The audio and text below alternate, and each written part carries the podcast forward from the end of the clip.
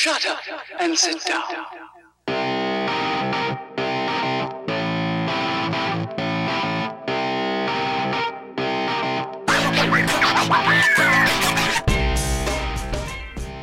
All right, hey, welcome back to the Limited Upside podcast. This is episode number eight, and you're probably hearing me really clearly.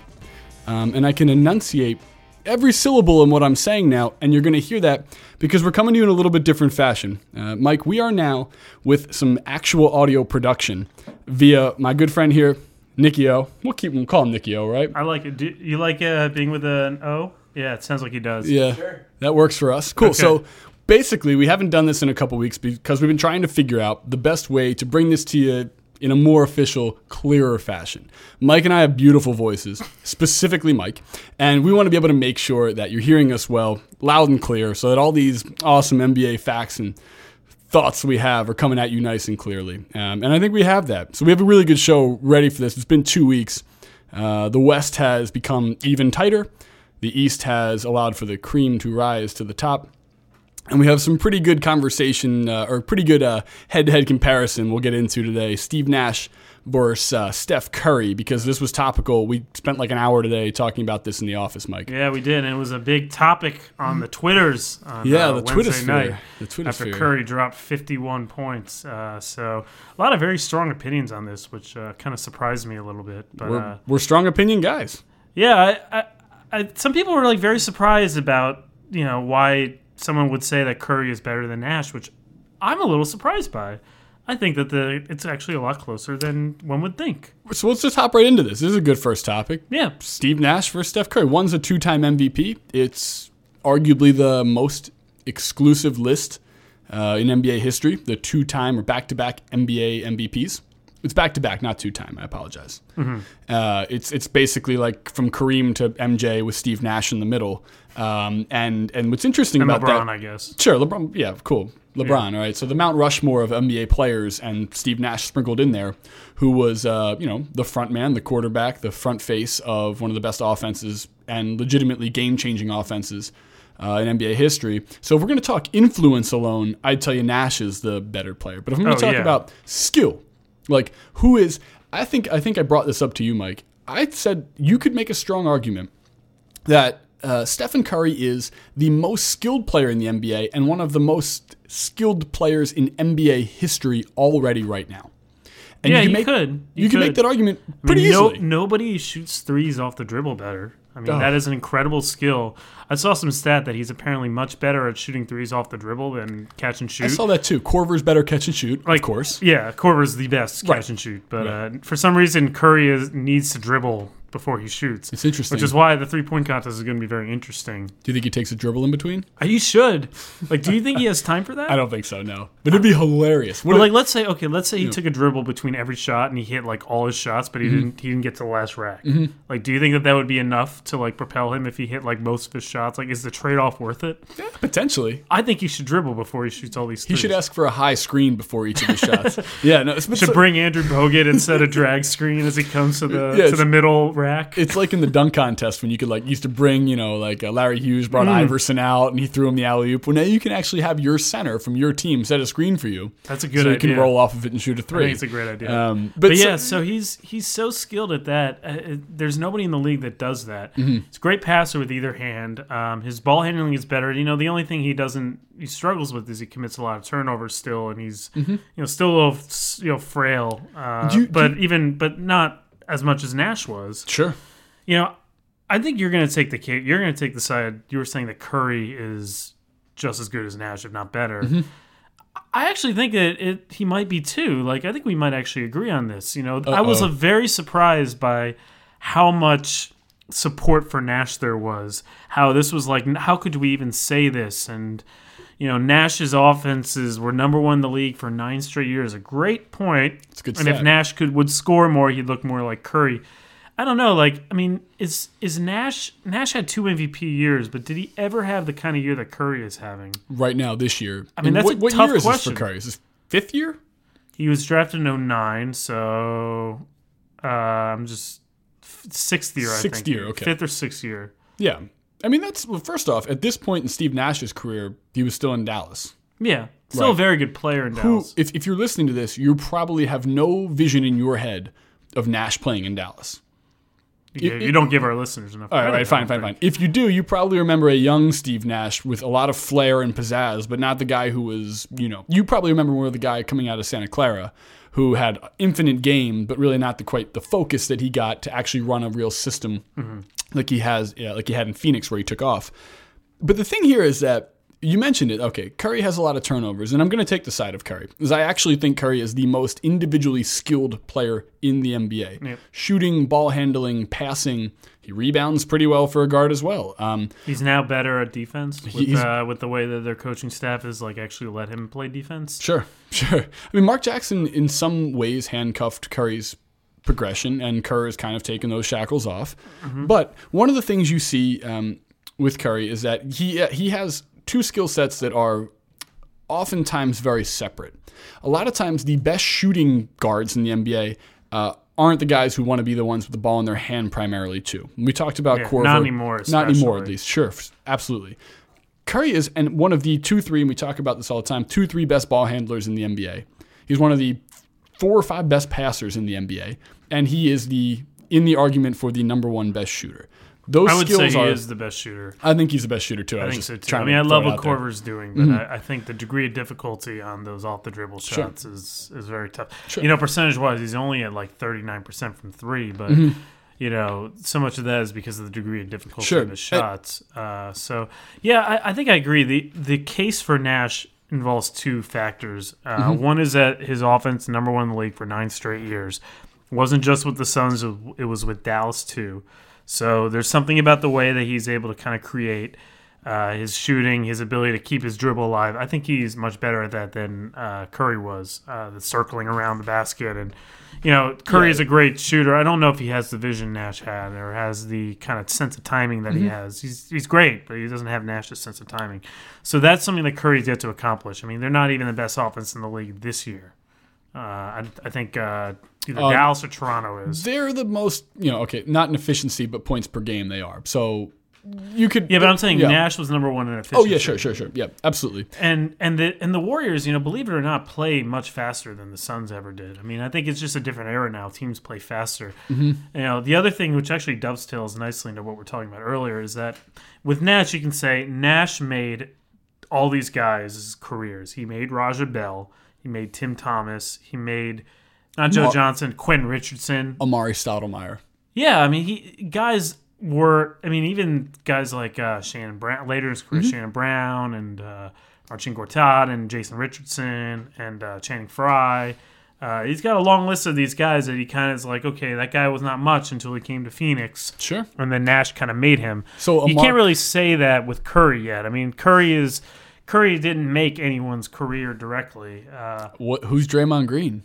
Oh no, Curry did not make Draymond Green. Draymond Green, great defender. I mean, his, it's not his offense that kind of gets into where he is. I could say Channing Frye, great shooter. Jason Richardson, great athlete. Uh, yeah, but know. I mean, defense is a very different thing. Than I Sure. think it, it's not. It, it's not. Nash is not literally taking guys who can't do anything. Yeah. He's taking guys with a skill and amplifying it on the end that he's taking the skill on. Sure. Um, You so if- can't really say that about Curry. But I wonder. But the counter argument is that the Warriors just don't play that way. I mean, Nash when he his offenses were he dribbled the ball for 18 seconds on those offenses, or not Mm-hmm. those 18. those would have been the longest possessions of the Sun season. Okay, Uh, so he dribbled the ball like ninety percent of the time. Like they did, whereas the Warriors like whip it around. They have multiple Yeah. threats, and teams really play that way now more. Even Sure. they, they have multiple guys that can handle the ball. So I don't That's know. Where, but I think I think you touched on a good point, which is that well, there's a few things I want to extrapolate from from what you just said, Mike. Um, you love one- that word. Extrapolate? Well, I like starting small and getting big. From micro to macro, man. That's where we get that's where we kind of go here. The micro point, Nash made people better around him. That's a mark of a great player. One of the best traits LeBron has is that that extra percent he adds to each guy around him, right? Not just the percent he carries with himself on the court. Nash definitively made four other guys better when he was on the court. I think you can say some of that for Curry, but he still gets a lot more of his own on the court than Nash ever did. Um, you know, Nash averaged like under 15 points a game for his career, uh, 14.3, and Curry averages 21 a game. Yeah, I mean, Now, that's a big difference. Yeah, I mean Nash didn't look for a shot So as much. I agree with you in the sense that making other people better is uh, a great mark of a player's greatness in general, right? Um, You know, Bill Russell made everyone around him better first. You know, these these guys who focus on getting other people the touches and the shots and and so forth. But one of the other things you mentioned was the turnovers that Curry has, but part of that is because he is not a natural point guard. For someone who's such a great passer and ball handler, he is a natural scorer. It was his job in high school, it was his job at Davidson in college, it was his job with Golden State up until literally this season. Yeah, he had to learn. He, he, He had did to learn, learn. his. Uh, I remember his last year at Davidson. He had like his numbers were a little down, right? Because he was playing point guard. And part of that was guys like Jimmy Patsos, who was the coach at Loyola when I was there. Uh, Jimmy put a um, triangle and two with two guys following around Steph Curry. Loyola lost by 35, and after the game, when asked for a quote, Jimmy said, "Yeah, but how many points did Steph score?" you know, so and that's true. That's a true story. Look true. it up. So I mean, the, the point So he is, had to learn on the job. Yeah. yeah, he had to learn on the job to play a position that is definitively the hardest to play in the NBA and one of the toughest in all of sports, the point guard position. Um, especially in this NBA now where the pressure every single night, you're guarding one of the better players in the league and you have to put the same amount of effort into scoring on them. Um, so that was one thing I thought about. The other is the chicken of the egg aspect. Curry does a lot of great stuff in the point guard realm that he took from Nash. You talked about going underneath the basket, the left handed passes, the amount of no looks, and Nash brought the no look pass as a utility pass right back into the NBA. It wasn't for flair, it was for utility. It worked better. Yeah, Guys he, were he open took it longer. back from Magic, I Right. guess. Sure, I agree, and and Curry does a great job uh, of doing that. But when you just when you look at all the percentages, man, they're tight. Nash shot forty two percent from three for a career. Curry's at forty three percent for his career. Nash shot ninety percent from the free throw line. Curry's at eighty nine point nine percent right now. Like it's that razor thin. Uh, Curry rebounds a little more. Uh, the assists per game. Now, this is where the d- biggest difference is. Obviously, Nash is one of the greatest passers of all time, and for his career, he's just under nine assists a game, where Curry's at seven. But those two MVPs are so big. The NBA wasn't bad or something like that in, in the mid 2000s. It was actually quite good. But he, those MVPs were. Shaq's, I know. Well, one was one was maybe Shaq's. I thought he deserved it in 2005 for sure. Mm-hmm. I, Shaq didn't really have a great year by his standards. It's just that there was no like really great candidate that year. I mean, the, the, the NBA changed for Shaq. The same way that you could foul him a thousand times harder than any other player, he had to do a thousand times more to win an MVP than other guys had to Right. do. Yeah. 2006 was tough though because you had Kobe who had that Mm-hmm. amazing scoring year, and LeBron had his first great year. Did Kobe lose to Nash in the first round of those playoffs that year? Yeah, I mean they had Yeah. the three-one lead that year. Um, yeah, the MVPs are interesting, but you know Curry could win one this year. I he's think- certainly he's certainly a front runner. I don't know if I would give it to him right now. It's Harden and Curry right now. Well, Maybe Marcus. I, I, I would think about Anthony Davis, even though his team is not uh, Alright. in the playoffs right now. But I just think that he might be so far ahead of everybody else as a player. hey, Anthony Davis has my. He can get my vote right now. Yeah, and I would know. also caution not to count out LeBron to make a late push with the way the Cavs are playing. Sure, sure. I think it's more wide open, but he could win this year, and he is only I think twenty six or twenty seven. I don't remember exactly what he is. Who? Curry. Age, Uh, age wise? yeah. He's got to be. If he graduated college in in 2000 and what eight? Is that right? Is He the was in the age as me? 2009 draft. Is he the same age as me? That makes me feel even He older. He was a No, four-year he's, guy. He's 26, man. He's 26 years old. He's 26. Yeah, yeah. Okay. So he could win at least one more. So Oh, I don't see why not. I think if he gets one MVP or wins even one title without any MVPs, mm, that forget it. The accolades are already enough at that point. But this is a really interesting. I think it's debate. really interesting too. I, I like the other thing about this debate. I like it's not even cross generation. Nash technically is still being paid by the Lakers. Yep. In fact, I think he makes almost as much as Curry. Right? You probably yeah, know. actually, yeah. I think he does. yeah, uh, he signed like because Curry signed that uh, very low value extension because they were worried about his health. right. Uh, yeah, no, I think he fine, yeah. does. Uh, you know, it, I also think that those pointing to Nash as like the quarterbacking the number one offense Mm-hmm. of uh, his era, I think are underplaying some of the other players that he's played with, the Dirk, Mm-hmm. Shawn Marion, Amar'e. You know, I think it's like wrong to attribute all of that to Nash, as Sure. great as he was. Uh, Mike D'Antoni. yeah, We I just mean, you know we have to mention the name. Who's the Bill Belichick or whatever it may be to uh to that Suns team, the great coach, the great system. Mm-hmm. Mike D'Antoni. Yeah, Um, I mean, the Warriors have a lot of talent too. Yeah. Obviously, I mean, Clay has made a big step. They've got great spacing, and Bogut. You know, Nash never played with a guy who could set screens and defend like Bogut did. sure. So it, I just think that it's weird that Nash gets. I know he did nine years in a row, but you have to also think about who he's played with. It's not like he was the only person that was caused that offense to be Sure. good. I Like, agree. You, you put Nash with um, David, you know, David Lee and Draymond Green in his front court. You know, maybe he makes them better, but I don't know if they're the number one offense for nine straight years. I just thought of a really funny thing about this too is we actually have a way to test this, and it's called the San Antonio Spurs, right? it's the same team. I mean, not the same team, but the same tri you know, trifecta in coaching and uh, Different styles, though. Much different style. You're absolutely right about that. Different style because uh, because Pop has. Uh, moved with the punches well, but um, look, this is this is a good comparison. I like this. We, I think it's interesting. I think it's closer than people think. Like I was, su- Yeah. I, I'm surprised by people who there was one there was the thought that Nash is, is so much better, and this Mm-hmm. is a ridiculous conversation, and we are underplaying like how great he was, and like let's let Curry do a little bit more. And so I think that's a little faulty.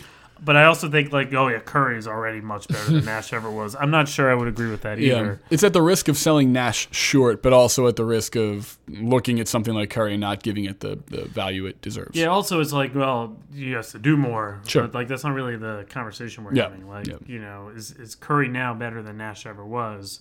Hmm. I think I would lean yes. Let's revisit this uh, after the 82nd game of this season. Okay. Let's see what that looks like because I think I like where we're at now. I'm more in the middle than I was when we started this conversation. You could have put me firmly in the Curry side. Uh, Meanwhile, I think I'm more on the Curry side now. man, okay, good. Well, that's how we just convinced each other. Um, now, now convince me, Mike, to change topics slightly. Convince me the Cavs aren't the favorite in the East now. Last time we haven't, when we haven't talked about them in we haven't talked about the Cavs since I think both of us said we hated watching them because the style of basketball they played and the lack of teamwork and all that, you know, the stuff that was evident to the first two months of the season. Um, since we last talked about them, uh, that's all changed. They've won 11 games in a row. Uh, they in that time frame have like the best offense, the best defense. LeBron's been the best player in the world again, uh, creeping up on the scoring title right now. He's averaging almost over 26 a game, just behind Harden, um, and has looked after a two-week hiatus as fresh as possible. But also in that time frame, they got Mozgov, which we haven't really talked about. Uh, they made a trade for J.R. Smith and Iman Shumpert. J.R. who can't go out and sabotage his own life and career anymore. He Yep. sa- Cleveland saved him from himself. That he said it. Yeah, he said it. Oh, he said said it. This we're isn't not, me. We're not putting words Yeah. in his mouth. He No, is, he is taking words out of his mouth. And Yes. we are grabbing them like from the, I'm quoting.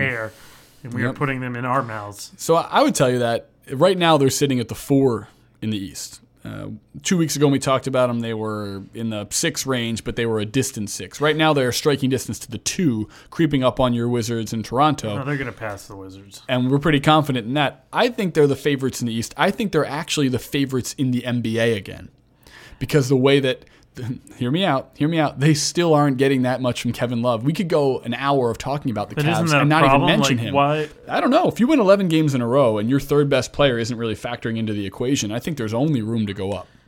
Yeah, I mean, but what have the Hawks done to convince you that they are not here to stay? I mean, it's not like they've won they won 17 in a row and then they lost one to New Orleans and then they got right back to their winning ways against a competitor. Like what have they done? That, like it's- there's nothing they've done to like lose their perch. Let me let me take a let me take a uh, uh, a little homage to the dating scene of the world. It it's not Atlanta. It's it's it's Cleveland. Okay, but- it's not it's not them. It's it's me. I, you know what I'm saying? It's it's not what Atlanta hasn't done. They've done everything in their po- possible power to be in a position where we are talking about them as the front runner in the Eastern Conference and potentially the NBA. Right? Everything in their power, including Mm-hmm. winning what 19 games in a row. Is it? Did they end up at yeah. 19 before And they Anthony? went an entire month without losing. Right before With Anthony the entire team as the player of the week, which was the corniest Did that happen? S ever. Yeah. That they happened. named the entire starting five, or not the entire team, the entire starting five as the player of the week. They should just give it to Budenholzer then, right? yeah, my Good job, was, coach. Congratulations to uh, Jeff Kyle, Demarial Paul. It's good. Put all their names together. No, I think Cleveland's a favorite. Um, you're trying to tell me that it's what Atlanta has done to, or what Atlanta has not done yet to dissuade us from thinking they're the favorite. I, I'm like kind of 50 50 on Cleveland versus Atlanta just because I think that in a playoff series, you can do, Cleveland can, how has some defensive capability to switch matchups. And Mm-hmm. you know, when they played earlier in the year, like and Cleveland blew them out once, and Atlanta blew them out once. I mean, it wasn't like I got nothing from those games. They yeah, it wasn't like there was like one super dominating like you know thing where it's like where Atlanta's beating the Wizards three times, where it's like yeah, okay, Atlanta is definitely better than the Wizards. There's not much the Wizards can do to beat them. right. That hadn't really happened with Cleveland. The issue I have with declaring them the favorite just because of an 11 game winning streak is that what has really happened, I think, is that the schedule has gotten a lot easier. I mean, they played a lot of home games. They haven't played a lot of tough teams. I mean, you look at the schedule. I mean, I'll bring it up. You know, you know, see what we're obviously they're with. playing. We're taping on Thursday night during the Clippers game. Mm-hmm. They're playing the Clippers now,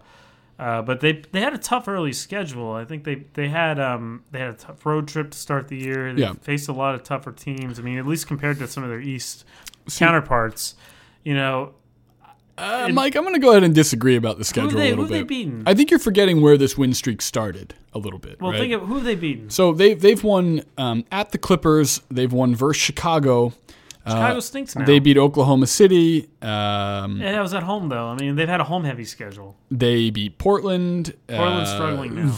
I mean, but these are half They the, a- half, half the teams in their 11 game win streak are playoff teams. Yeah, but they've caught them at good times in good situations. I mean, that may be, but if I dissect the 19 game win streak by Atlanta or Golden State's whatever epic start to the season, Atlanta, what do you mean? Atlanta won at Portland, at Dallas, at Houston. They won like at every. They won at Portland.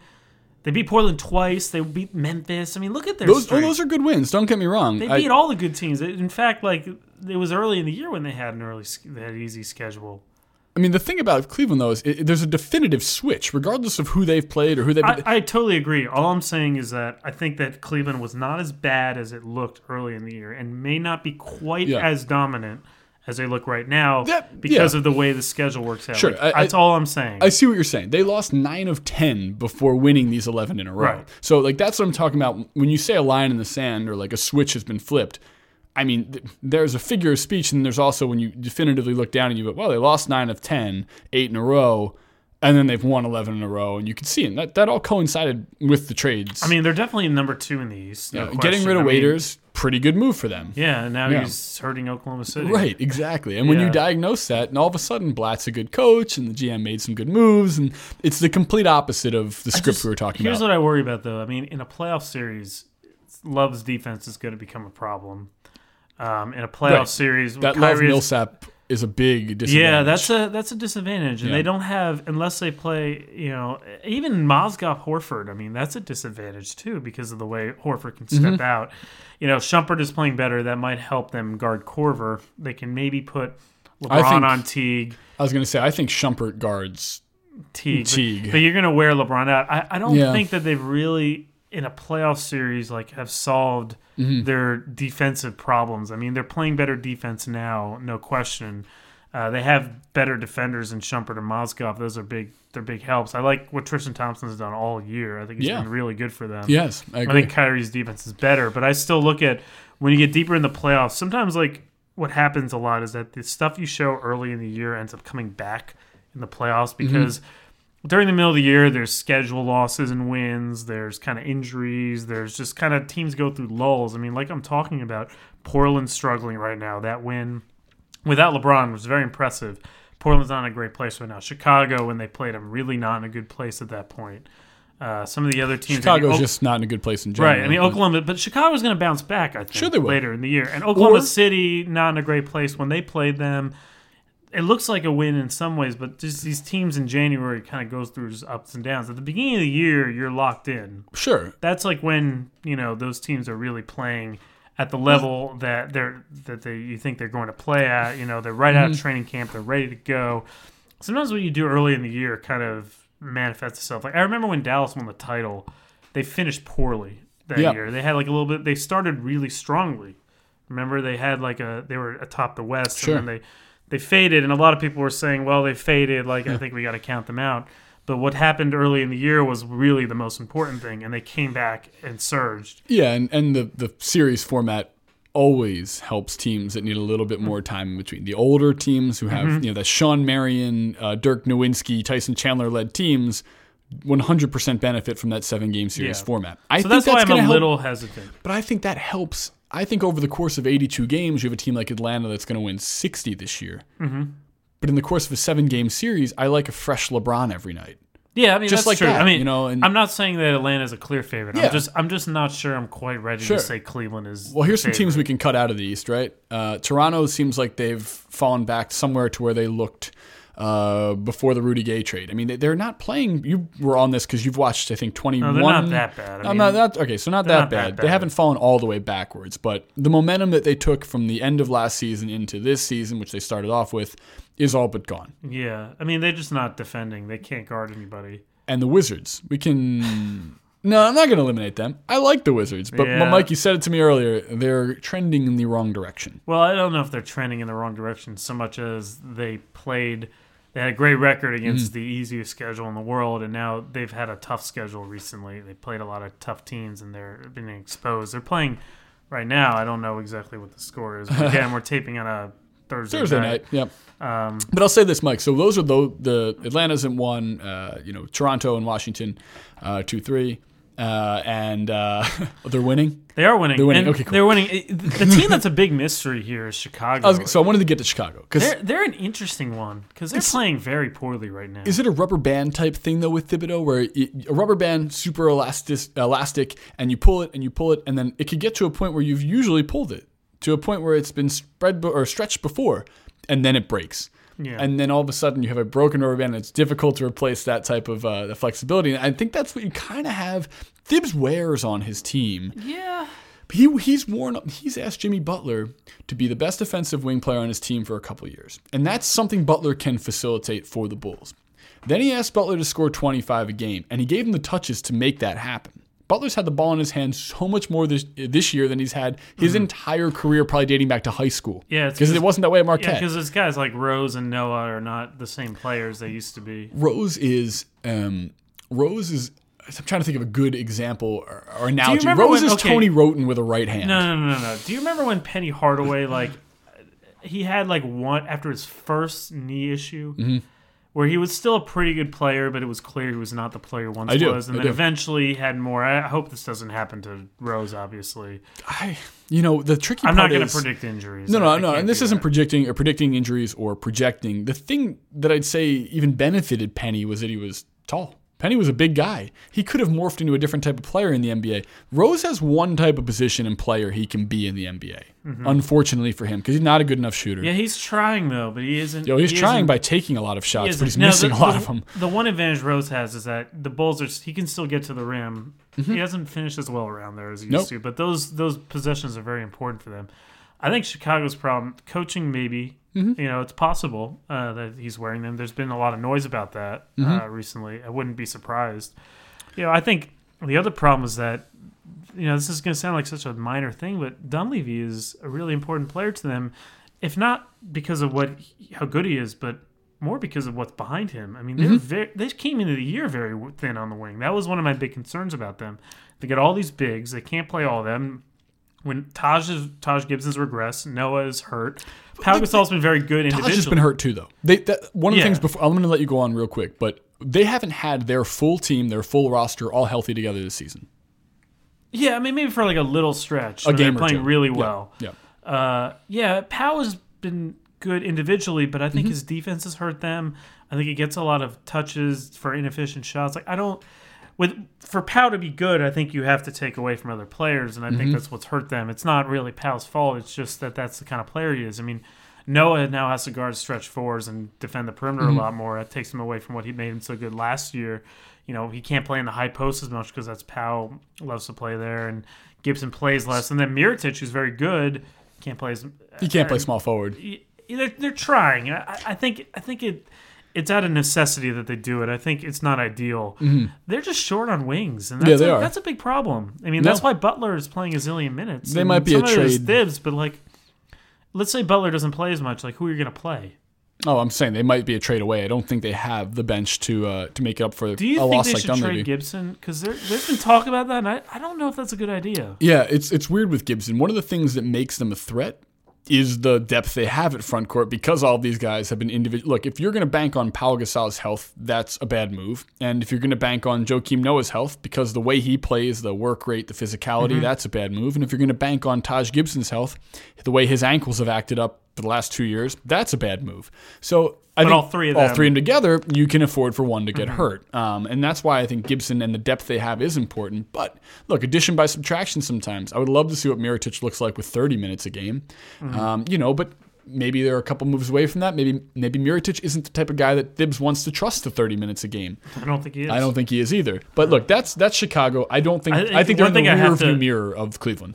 One thing I have to point out is Hmm. that we had there's a really interesting post that our bull site did on basically how Pau signing Pau was a horrible mistake, Interesting. And and so and the argument was that you know, again individually Pau has been very good, but Hmm. the team is not. It, it forced a lot of problems with the rest of the team. I can see that. They're better off giving those minutes to Gibson and Mirotic or signing a wing. Guy was saying, what if they spent that money on Paul Pierce? Well, sure. What if the Clippers spent that money on Paul Pierce? Well, No, yeah, but, Spencer but, Hawes but they could have. I mean, Yeah. they they paid Powell Look, I, more than the mid-level exception. I Like, what if they paid? Mm-hmm. He also threw out Vince Carter. This was before Vince got hurt, but it, it was an interesting argument. Whereas like Powell's an all-star starter. He's had a very good year, but he's caused some complications with how they play and you know fitting into the kind of they, they've talked a lot about how they don't have the same edge that they used to because they have so much more offensive talent. They're behind the Sixers in defensive rating this year, which I think is amazing. I don't want the Sixers to be the um, the benchmark of futility. Yeah. Okay, so, but that was a, is that a good way to put it? Um, because the Sixers play really hard and they play as hard as any team in the NBA does. I swear. I was at the game Friday night. all right. Did they, you they think that whooped they up would, on Minnesota? Did you think that they were going to be better than the Bulls in defense this year? No, of course not. If you No. had asked me before the season where I think the Bulls are going to end in defensive efficiency, I would have said top five and Yep. not even thought twice. Yeah. But So- hey, that's enough Eastern Conference, Mike. Come on, man. All right, Why are we talking so much about I'm the just. Eastern Conference? I think Chicago's a sleeping giant. I No, think I- they might come. They might put together like a ten game run in March. They just might. They could also do what you talked about that Dallas did, where they kind of reached their best gear. Maybe, like we just talked about, a seven game series might f- suit them pretty well. Yeah. All Um, that said, very much hoping that the Wizards play them. Way to segue, man. Way to segue. Good. That brings us to the West, which is far more interesting. We're going to kind of spend about five good minutes here, the end of this podcast, and talk about what it means to be number three in the West if you're Houston at 34 and 15, and what it means to be number seven in the West if you're San Antonio at 31 and 18. Nothing. means nothing, right? That's three games. That's one good week or one bad week away from being the three seed or the seven seed. And then, real quick, Mike, the eight seed, nine seed, and 10 seed. I guess there's no seed to be had for the nine and 10, but the eighth seed, the ninth place team, and the mm-hmm. 10th place team, the, they're separated by two and a half games. And there's some Yeah. interesting subplots of that as well we'll get into. But, real quick, as we touch on the Houston and San Antonio uh, and all the teams in the middle, there's one team in between them who is trending very much in the upward direction. That's the Clippers, the team that could have had Paul Pierce, but that actually is getting pretty good production out of Spencer Hawes now. He's like played a, lot better. He's played a lot better. For like a week. Um, and uh, and has you know their own issues on the wing and so forth. But um, right now, currently, Doc Rivers, the coach, is doing a really good job, despite the bad job that coach or that sorry, that general manager Doc Rivers did in setting up his team. Yep. Um, so you have um, you have a very very um, offensively efficient team right now that's getting better defense Yeah. defensive play. they did suffer a bad loss to Brooklyn earlier this week. um, Yeah, they That- lost- That'll kill them. They lost to Brooklyn by two in a game they were up by 13 with three minutes left. Yeah, that was a bad loss. That's a bad loss. You know, this is actually it's funny how we talk about how disappointing the Clippers were early in the year. Mm-hmm. You know, they're about the same record wise where they were at this time last year, and they've kind of followed the same tra- trajectory. They they were always they were experimenting with different things to start the year offensively, and their defense was below average to start the year. I mean, they had problems defensively, if you remember correctly. But over the course of the year, they tightened up what they were doing. They got they kind of relied on just stepping up, and by the end of the year, they were a top defense, and they were coming into the playoffs as a very dangerous team. If the Sterling stuff, if you know some of the calls in the Oklahoma City series, you know, if a lot of that didn't, doesn't happen, you know, maybe they do. They advance to the conference finals. I mean, it's mm-hmm. not like Oklahoma City was was a juggernaut in the Oh, playoffs no. last year. And I that mean, was a great series too. that could have gone either way. Mm-hmm. So the argument is maybe that's going to happen again, and you know it, it could. You know they have the same mix together. I mm-hmm. think Blake is learning how to play a little better on the perimeter. I really like what DeAndre Jordan's done the last like three or four weeks. I think He's about he's the, Doc's the, baby. the best mean- that he's played the in his career. I think is Yeah. the last three or four weeks. It's So- just very good. He's become better with his angles defensively. I, I think he's been great. And you hit, you hit it. The thing with Jordan is that he's been given the longest leash in the world because Doc sees the player that he can be, that he wants him to become, um, which is a super admirable and incredibly important part of a good coach.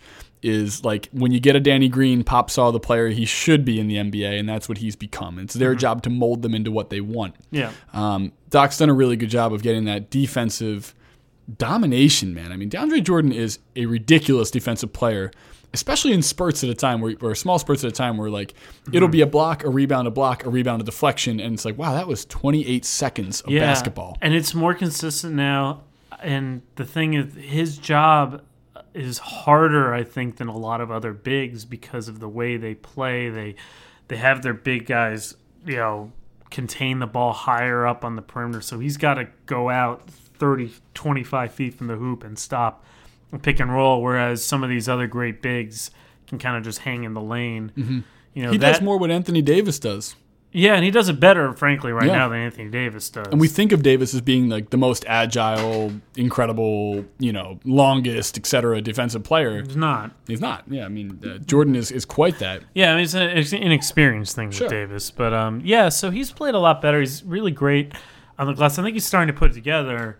The problem is that they still don't. They're doing it really still without guys doing much off the bench. They I have no bench. That Pierce thing we talked about. When when they, when Pierce signed with Washington, I remember coming up to you in the office and being like, "Hey man, great signing," and you were like, "Oh, I don't know, Paul Pierce is old." I was excited when it happened. no, and yeah, you were. I mean, I'm, I'm downplaying the fact Yeah, I that you knew it was. I mean, not, you knew it was a good signing, but You know, he- it's funny. There's an argument now that, that they, they it may not have been just because they miss their defense has been poor recently. But yeah, Yeah. he was he would have been great for them, the Sure. Clippers. I think, Absolutely. no question. I mean, they they definitely messed up there because I think he wanted to go there. Sure. And just to keep going with the West, so that that's the Clippers. They're the five seed right now, right? They're tied with Portland. They're both 33 and 16. Portland's trending in the wrong direction currently. Uh, however, they did just get um, Robin Lopez back. He is a very important part of their team. They've had a lot of injuries to their front court, so it's really good to get him back, albeit with a still, I think, a bandaged up hand. It's not completely healed. Right. Um, and then Dallas is now the sixth seed. They're 33 and 18, so they are uh, eight games out of the number one seed and two games behind Houston for the three seed. Um, Dallas is dealing with some injuries of their own. They got kind of used to having Rondo. That groove they got in was was good. They looked like a pretty good team. Rondo had a facial fracture. Still debating about when to get his surgery. Probably back Yeah. after the All Star break. You can see how that lack of cohesion they have now with him out of the equation because they don't have any other point guards on their roster. It becomes Or Monta. good ones. They have Sure. they have a lot of them. They're just not. Good. You know what I'm saying? Yeah, it Yeah. becomes Monta, the de facto ball handler at the end of the game, and Monta Ellis is really good at getting one guy shots. Monta Ellis. Yeah, they're an. Int- I like their starting five as like conceptually. Tyson Chandler's been very good this year. I think he's, Yes. he's been fantastic. The problem is that Dirk is down. Dirk can't rebound, and that's going to be an issue if they play. the- If at the wrong matchup, like He's looking gassed right now, though. Yeah. Each game a little older. yeah, he doesn't look it. like the same, and they're even now their backcourt is. I mean, still a little small. They have no depth, so they're Mm-hmm. almost they're very Clippers like, and Yeah, they're similar. All these teams have Yeah. a really good core of players and a little bit lacking in the depth department. Although Houston is the opposite, I think Houston obviously doesn't have Howard now. He's hurt. That's a, a his injury has been a problem. Mm-hmm. They play pretty well without him.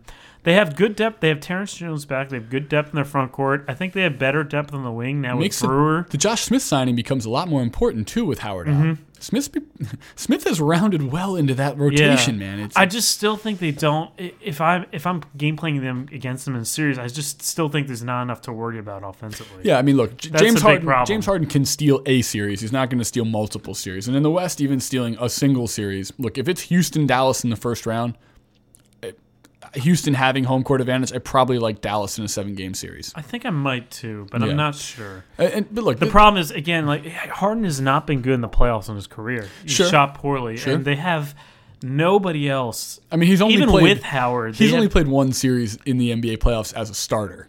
two.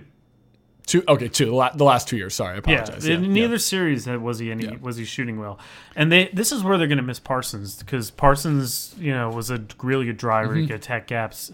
You know, Ariza a great defender. They have a great defense, Sure. great defense, much better. But I think they're going to have trouble scoring in the playoffs. Agreed.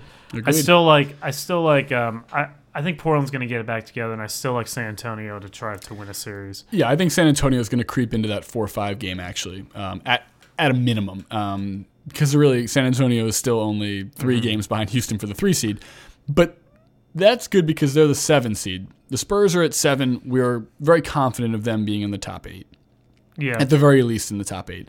However, the eight seed right now, the precarious spot in the Western Conference is that that almighty last playoff berth, which is going to get you that golden ticket to Golden State. I should have just made a pun there, but that's That what you good. do. The, the Golden State ticket. the Golden State ticket. That's Rubenstein's going to give me You're gonna go crap across go across Uh, the Golden Gate Bridge to get yeah. to the Warriors. Nikki, delete that. I'm just kidding. Okay, all right. So, uh, no, no, no, no. I'm totally We're, kidding. we're, we, we can actually do that now. Yeah, this I know. is so cool. If we want to delete Mike's stupid puns, we can. No, can I'm just do kidding. that I'm, ju- now. I'm just kidding. Let's, let's roll with that. Keep that. Um, Okay. So what you have is you have this logjam where Denver, Sacramento, Utah, Lakers, Minnesota. We can put them on an island uh, and send them to you know the South Pacific. But on this on this that's other mean. on this other smaller, do you want to send Ricky Rubio to the South Pacific? He's gonna be so sad. Yeah, I know. He probably already. We probably like it there more Can't than you- Minnesota. That's true. Can't you give him like a tropical South Pacific You know, I was. It's funny because I was really sad that Rubio didn't play in the game Friday night. He was supposed to come back Mm-hmm. during the Sixers Wolves game that I was at, um, but he didn't play. he And had I- a great pass the other night. He Mo looked- Williams didn't even play either, though. I had to watch Zach LaVine try to play point guard. oh, was that the Lorenzo Brown game? Yeah, too? Lorenzo Brown played like 40 minutes, and Lorenzo Brown's only in the NBA because Lowe is uh, Sid Lowe is an assistant coach on Minnesota's bench. you want to talk about nepotism, or or if my dad was in the league, I get to be in the league. The, if you look at Minnesota's bench, it's Flip Saunders' son and Rick Adelman's son sitting next to a f- couple former Minnesota Timberwolves players, Yeah. uh, marqueed by Sid Lowe, who then has who then had his point guard uh, from Lorenzo Brown from NC State. Uh, I'm playing for an NBA, an NBA team, and he was eaten alive for a triple double by MCW. But All right. um, well, whatever. They'll, they'll get a they'll get a yeah, nice island. They're they're on the island out there. Now on the much nicer island, much closer to the closer to the mainland, you have Oklahoma City sitting at 25 and 24. They are two and a half games out of the eight seed, currently occupied by Phoenix at 28 and 22, with New Orleans in the middle, a game and a half behind Phoenix at 26 and 23. Big missed opportunity for the Pelicans against the Thunder on Wednesday. They, Huge. They really needed that game. And I want to talk about the Pelicans for one sec because we've gotten to see it, it, a lot from a little, really. When Jrue Holiday went down, that could have basically been the death knell for that team. They've lacked last year. One of the reasons they were a poor team is because Jrue was out uh, with an injury, and when he went down this year, again with what's going to end up being potentially a career altering thing. His ankles are weak. He gets stress fractures in the bottoms of his uh, from his ankles to his shin. Let's And- hope he does some sort of therapy that kind of Yeah, fixes that problem. seriously, it let- happens. It happens a lot. It does. It does. Um, so I hope he's okay. I'm a big Jrue Holiday fan. As but, am I. Yeah, and so On my film Filmer All Star team, right, and check that out, Mike. Plug yourself real quick. Go. uh, 13 players who do under the radar stuff. Cool. Good. That's good. Look for it. Wow, very Nation. seamless. I like it. Um, and so, but one of the things they've gotten though is Eric Gordon and Tyreke Evans have like really rounded into playing great Yeah, basketball. point Tyreke Evans has been pretty good. He has been good, and two guard, somewhat facilitating Eric Gordon's been been good. Mm-hmm. Um, it's almost like these guys were supposed to be NBA All Star level players. oh wait, they are being paid. They're being like paid that. like yeah, that. yeah, exactly. Um, so that's been what's keeping New Orleans afloat, and we, we don't have to talk about Oklahoma City. I'm One thing New Orleans done, one of the things that New Orleans has done too is they've gotten some actual good wings Mm-hmm. or useful wings in Pondexter and Dante Cunningham. You know, Cunningham can't shoot threes, but very good defensively. They play great D on the Hawks on Monday night. I Very told impressive. you when it happened that Pondexter was a great addition. I agreed. yeah, I've always been a Pondexter guy. I know. Yeah, and he was. He was such a just a throw-in part of that deal that made. I don't know what happened to him in Memphis. Something I think a dispute with the coach. They don't need him. Well, because. Hollins liked him a lot. And Mm-hmm. I think you're right with the new coaching staff. That was a fallout. But Mike, floor is yours. Why is Phoenix an unlucky 28 and 22? Well, they've lost like seven or eight like real heartbreakers. They lost earlier this week to Memphis when they had a seven point lead with a minute left, and they lost after a missed three and a game winning shot by uh, Jeff Green and a foul that was kind of a ticky tacky foul. Uh, there, so they lost that. They've also they've just lost so many tough games. I mean, Buzzer beaters. buzzer beater to Harden. that buzzer beater to Blake Griffin, that Middleton. ridiculous three, the Khris Middleton shot. Like legitimately, if you YouTube buzzer beaters this season in the NBA, eighty percent of them have happened against Phoenix. And then they also had the they lost double overtime to Oklahoma City on New Year's Eve. That was a really tight game. They lost double overtime to Memphis. Uh, they lost uh, to Sacramento early in the year when Cousins fouled out. Uh, Mm-hmm. They had one other kind of heartbreaking loss. But right there, you just you just flip them from twenty eight and twenty two to thirty five and fifteen, and That's right amazing. there, But even if they get half of those games, Yep. if they get three more of those games, suddenly they're now thirty-one and nineteen. they're ahead of San Antonio if they get three. Of those Right, games, so yeah. they they're going to be kicking themselves for that, and also Mm-hmm. for home losses to Charlotte and Detroit, and they had a couple of bad ones earlier in the year. I mean, it's too bad. I really like them, but I, I just I have a hard time believing that you know they're going to even now that they're going to hold off the Thunder, who you know again big win against the Pelicans. We can't count New Orleans out. They but they kind of this was their easy part of their schedule, and it's going to get tougher.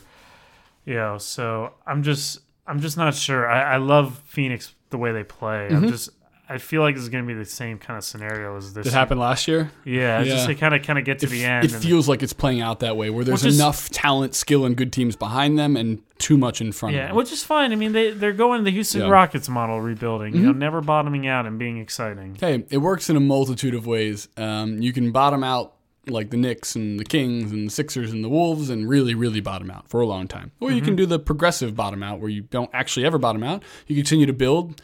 Uh, it's really not even a. Uh, it has no tanking formation. It's really just a more organic rebuild where you kind of use the talent that comes to your team uh, via the drafts, and that's what Phoenix has done: signed good players and drafted good players. Keith Morris, man, that guy is good. And what else? Where, where can I read about Markieff Morris? He's also on the Filmer All Star team. Perfect. Thanks, Mike. Cool. Well, this was the uh, Limited Upside podcast number eight, our eighth installment of what hopefully we'll be taking at some point, maybe onto SB Nation. I don't know. Find us on iTunes now. I don't know. There's some. I don't know who's in charge of putting on SB Nation. Whoever the NBA like, editor editor is for SB Nation, I'm gonna have to have a long talk with him, even longer than this too. current podcast. Me Yeah. too. Let's get that guy on the horn. Um, but hey, look, next time at some point, I hint to this all the time. I'm gonna have a podcast where we lead off with the art of dysfunction, and we talk about the Kings. Shout out to my man Kenny Caraway, my only Kings fan friend and Tom the New. York Knicks. Oh yeah, Tom Tom. I forgot about him. Yeah, and uh, and Tom Ziller, our beloved SB Nation writer, um, and the New York Knicks. They're both dysfunctional. They do it in totally different ways, but also in the exact same way. We're not going to ever get to this. Did you see Dolan fell asleep uh, sideline at the Knicks game the other night? really? Man, how did you not see that? SB Nation put that up. He Did we fell really? straight up fell asleep Wait, No. which game? mm, two nights ago, two or two games ago. Oh, they played Boston, right? Yes, and Melo, yeah, Melo played the Boston game. That's the one. They played Boston, Yeah. right? Yeah, I don't know. Yeah. I didn't see Yeah. that. Anyhow, we'll talk about them next Crazy. Time. The Knicks are that. three and twenty-one on the road, and they score like ninety-three points a game. But um, anyhow, guys, Nikki, thanks so much for setting this up. We're gonna keep doing this. You're our main man, the production master, Mike. I'm Ben. Till next time. Cheers.